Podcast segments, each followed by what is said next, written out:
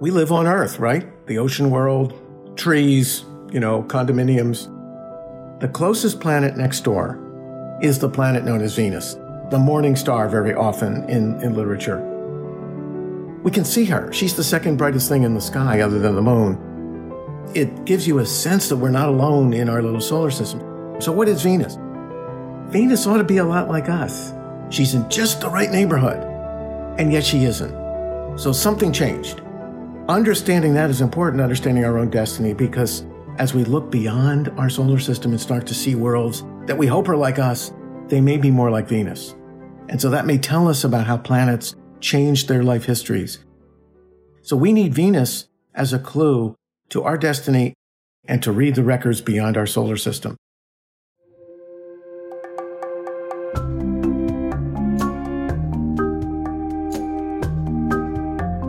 This is NASA's Curious Universe. Our universe is a wild and wonderful place. I'm Padi Boyd, and in this podcast, NASA is your tour guide. Venus is the second planet from the Sun in our solar system. It's sometimes called Earth's twin because it's similar in size and density. But it's currently far too hot on its surface to support life as we know it or liquid water. In fact, Venus is the hottest planet in our solar system, with a thick, toxic atmosphere. And while those characteristics mean it's an unlikely candidate for life now, scientists think Venus might have been a lot more like Earth many, many years ago. In an exhilarating announcement earlier this year, two NASA missions were selected to fly to Venus in the next decade, called Da Vinci and Veritas. These missions will allow scientists to learn more about what this strange and inhospitable planet is like now. And if it was similar to Earth in the past, which could tell us more about our future. So let's go to Venus. We'll be following Jim Garvin, principal investigator of the Da Vinci mission, as he takes us through the atmosphere and to the surface of our sibling planet. So, Venus is a rocky planet, so it has a solid surface. It's about the size of Earth, 10% less in size. It has 450 million square kilometers of landscape, but it also has a massive atmosphere. And the Venus atmosphere is like no other in the solar system because it's dense, massive, super hot near the surface, like hotter than your oven. The surface temperature, 950 Fahrenheit in most places, maybe 900 at the top of the biggest mountains big clouds, billowing clouds, extend for miles. At one point, the clouds will get a little nasty. They'll be made of, of stuff we would not want to breathe sulfuric acid and other caustic chemicals that we use to clean things on Earth while they're in the clouds of Venus. We'll come out of the clouds into the hazes, and below us will be the landscapes of Venus. Rolling plains we'd have in the oceans, presence of mountains as tall as Mount Everest, valleys, ridges, volcanoes, things we've never seen before, new landscape types we do not have on Earth. If you were able to breathe in the atmosphere of Venus, it might smell like rotten eggs. Yuck. Of course, you'd have to withstand the intense heat, pressure, and toxic fumes in order to get a good whiff. And as we're descending, the surface pressure and temperature is going to be getting extreme, like being half a mile deep in the ocean, but we're in a gas. But that gas is behaving more like water than like a regular gas. So it sloshes around. The carbon dioxide in the deepest part of Venus's atmosphere is what's known as a supercritical fluid. It's a state between a gas and a liquid. Not only would that CO2 be difficult to walk around in, it's also a key ingredient of why Venus is so hot. Heat from the sun gets trapped in the planet's dense atmosphere, a condition known as the greenhouse effect. And so that's the Venus we see. She's telling us a story, but her books are a little harder to read. Venus is this incredible cosmic accident. No two bodies are more similar in our solar system than Venus and Earth. This gives us a great opportunity to try out any theory of how things work we can take those theories and apply them to Venus, and we learn something. Now that we've traveled through the atmosphere, the next stop on our grand tour of Venus is the rocky surface of the planet. My name is Sue Smrekar. I'm the principal investigator for the Veritas mission. I'm a uh, Venus planetary geophysicist. Venus is just an incredibly complicated planet which has so many similarities to Earth. You know, one really big and perhaps underappreciated similarity is the age of its surface. If we look at the surface of Mercury or Mars, they're covered with impact craters. That means those surfaces have been around for billions of years. So Venus, it only has about a thousand impact craters. If you account for the uh, surface area of the ocean, Earth has about the same number. That makes it a place where we expect geologic processes to still be active. It really gives us a great laboratory to study active geology. The lack of craters on Venus and on Earth shows us they are both planets with relatively young surfaces. This means there are active processes on Venus, like quakes and volcanism, reshaping the surface. And this is a process scientists are eager to learn more about. Most of the planet's surface is covered in volcanic features, many of which look like those we find here on Earth. But there are also crazy features. For example, channels, which we think are formed by lava flow eroding the surface. But those channels go for literally a thousand miles and are only like a mile wide. Venus is one of our closest neighbors in the universe, so it makes sense that we would want to learn more. There have already been several missions to Venus, but because of the harsh nature of its atmosphere, they could only tell us so much.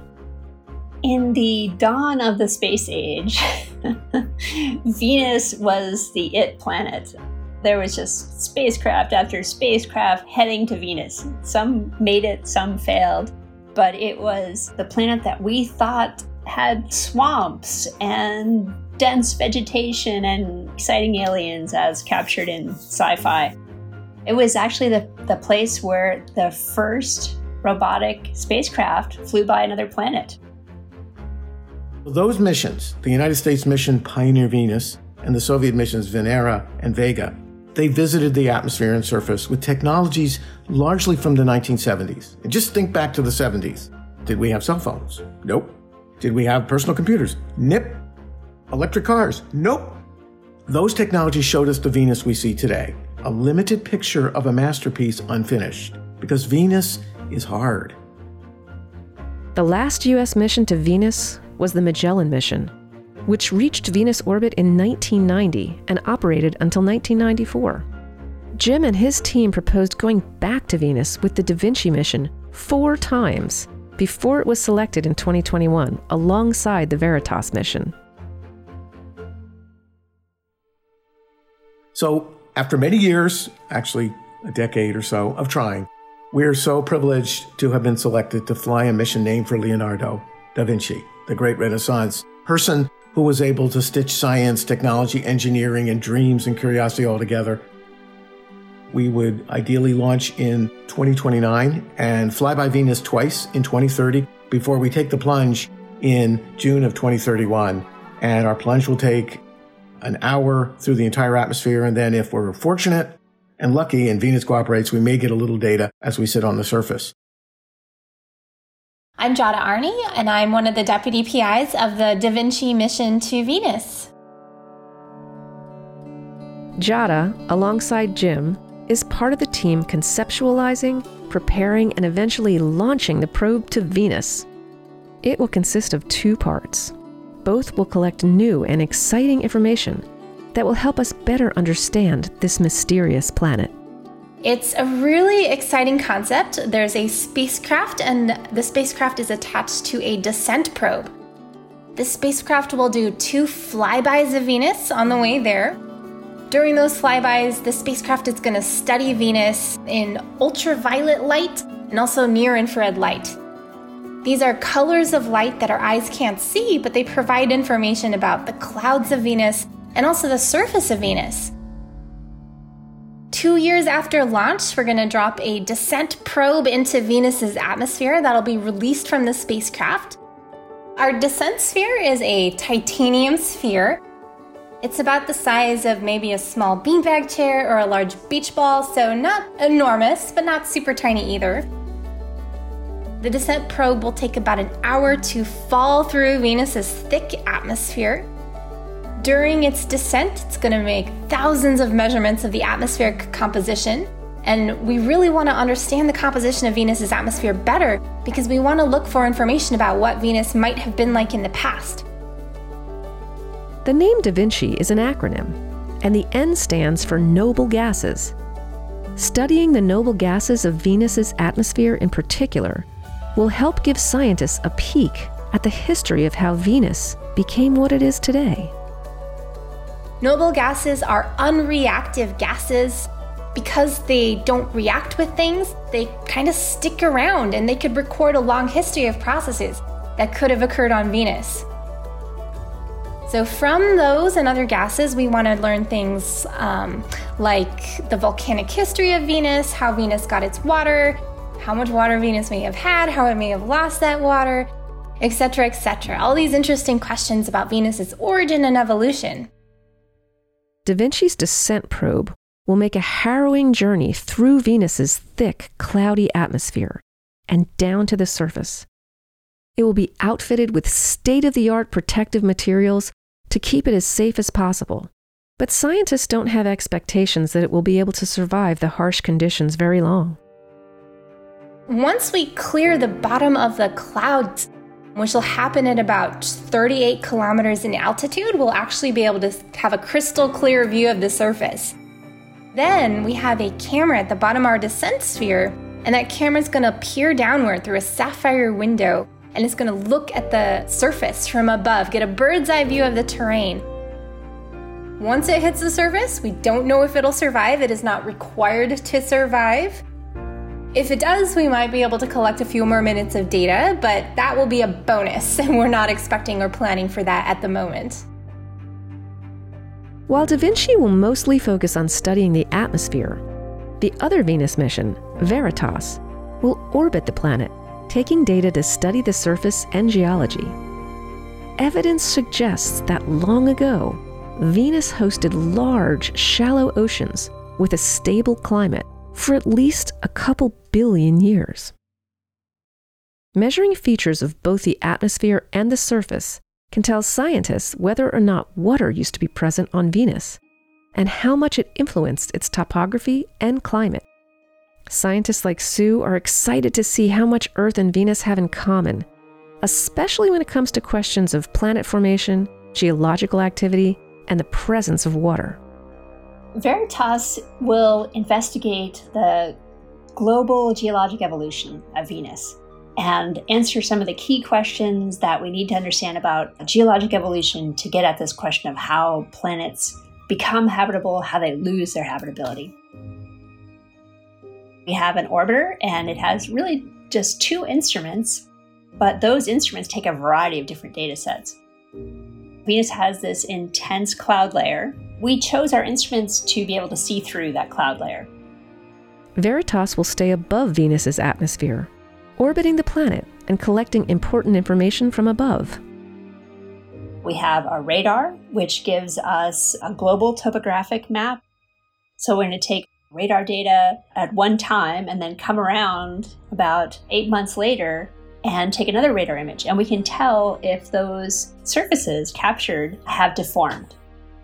And then the other thing that we're going to do for the very first time is provide global maps of rock type. Veritas is very much focused on acquiring the global data sets, and Da Vinci is focused on atmospheric chemistry. And so they're kind of getting the vertical dimension, if you will, whereas we're getting the horizontal dimension. But uh, these two data sets will be just incredibly complementary. Scientists are looking at Venus to answer questions about Earth's future. Venus is currently experiencing what planetary and climate scientists call a runaway greenhouse effect. This is when heat gets trapped within the atmosphere without any means to cool the planet down. Earth's oceans are a key ingredient for cooling our planet down. So, if Venus used to have oceans, what happened to them? And what can we learn about the future of our planet as it heats up from global climate change? So, the Venus we see now is a puzzle piece. In the 2020s, we have the glimmers of what might, might have been an oceanic world that lost its oceans, perhaps after billions of years of oceanic beautiful habitable world environments. Something went awry. Something changed it to be the world of today. Those things and those questions are important because they tell us what can go wrong. How climates and, and atmosphere climate systems change will be relevant to backcasting the climate history of Earth and forecasting the eventual climate. History. What happens if the oceans of Earth were to super evaporate away? What would that look like? What would that do to our atmosphere? How would that evolve? Exploring and learning more about Venus doesn't just tell us more about the second planet from the Sun. It can also help us learn what Earth may be like far in the future, or even what we might find on an exoplanet orbiting a star thousands of light years away. For planetary scientists, it's almost a once in a lifetime chance to have a mission you propose be accepted to fly out of our atmosphere into space and then onto another world. For Sue, Jim, and Giada, the day they were given the green light for the projects they've poured so much work into is certainly one to remember. Well, I was standing in my kitchen. My cell phone coverage is not very good, so I wanted to get really close to my uh, my modem, my Wi-Fi signal. and the call was supposed to come in between 5 and 6 a.m. here on the uh, West Coast. Of course, I had woken up at three o'clock because uh, I couldn't sleep. so, uh, you know, I've been uh, doing a lot of pacing and uh, contemplating. I had a big pot of coffee going. I was texting a few team members that I knew were also up, just waiting for the news, hoping that uh, this time our uh, lucky number would come up. So we got a warning from NASA headquarters, the bosses that we work for. You may be getting a call about decisions from the head of all science at NASA is the associate administrator in the science mission directorate, Dr. Zurbuchen. And so we thought, okay, well, there's four brilliant missions. They're all perfectly wonderful and should be selected. I was sitting at home, my dog underfoot. My dog's name is Glenda. Sitting there, I told my wife, oh, I'm nervous. Told my kids, and they said, okay, we'll leave you alone, Dad. And so at 8.05, the phone rings, and it's the big boss, Dr. Zurbuchen. He said, Well, Jim, I have news for you. You're going to Venus. And like I had a, oh, a huge sigh of relief. I thought it was bad news. So I heard about the selection for Da Vinci the morning of the announcement that the NASA administrator made. And I was sworn to secrecy. So, you know, it, it, was exciting, but it was also like sitting on pins and needles waiting for the announcement to be made to the whole world so that we could actually, you know, celebrate as a team. It's pretty wild to think about the fact that I've got this mission to work on and it's going to be something that I'm going to be working on for about the next decade. So, it's it's a little bit scary, but it's also exciting to think about that. I haven't worked on a spaceflight mission before, so it's hard to know for me, as someone who's new to this, what my job is going to look like and how it's going to evolve as the mission continues to evolve and mature as the years go by. But it will be exciting to, to find out what that looks like. Sending these missions to Venus isn't just exciting for the Da Vinci and Veritas teams, but for scientists across the world who will be able to learn and discover new exciting things about our solar system with brand new data. Veritas is a dream come true for me and for a hundred other people, uh, perhaps hundreds of other people that have helped make it come to fruition over the last decade. We have our current team that has worked super hard in the last four years, but there have been people on teams in the earlier versions that also made huge contributions. And we have international partners. You know, we're, we're not doing this alone. We're going with the Italian Space Agency, the German Space Agency, the French Space Agency. It's an international endeavor, and there have just been so many people who have worked literally night and day to make this happen. so, we're going to bring the best of the tools that women and men on Earth have perfected over the last 40 years to fly by Venus and then take the plunge into our atmosphere to read her record books, which are mystical, unknown, tantalizing, but incomplete. We're going to complete them. So, all the young women and men are interested in Venus will have a foundation, a legacy, so they can build the next models, the next questions, the next hypotheses. And they will be cool. Trust me.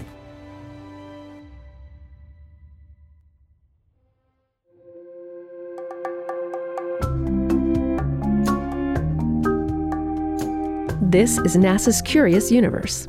This episode was written and produced by Christina Dana and Kate Steiner. Our executive producer is Katie Atkinson. The Curious Universe team includes Maddie Arnold and Michaela Sosby, with support from Emma Edmond and Priya Mittal. Our theme song was composed by Matt Russo and Andrew Santaguida of System Sounds. Special thanks to Nancy Neal Jones, Ian O'Neill, and the Planetary Communications team. If you liked this episode, please let us know by leaving us a review, tweeting about the show at NASA, and sharing NASA's Curious Universe with a friend. Learn more about Venus and our upcoming missions by visiting solarsystem.nasa.gov. Still curious about NASA? You can send us questions about this episode or a previous one, and we'll try to track down the answers. You can email a voice recording or send a written note to nasa curiousuniverse at mail.nasa.gov. Go to nasa.gov slash curiousuniverse for more information. And it's also a beautiful planet. Some of the photographs we have of Venus from above with the clouds, it almost looks like an artist painted brushstrokes across Venus's surface. I've seen photographs of the unknown UV absorber. It's got these dark markings, and it's like somebody dipped their paintbrush in dark paint and just brushed it across Venus. So it's it's a really beautiful, beautiful planet.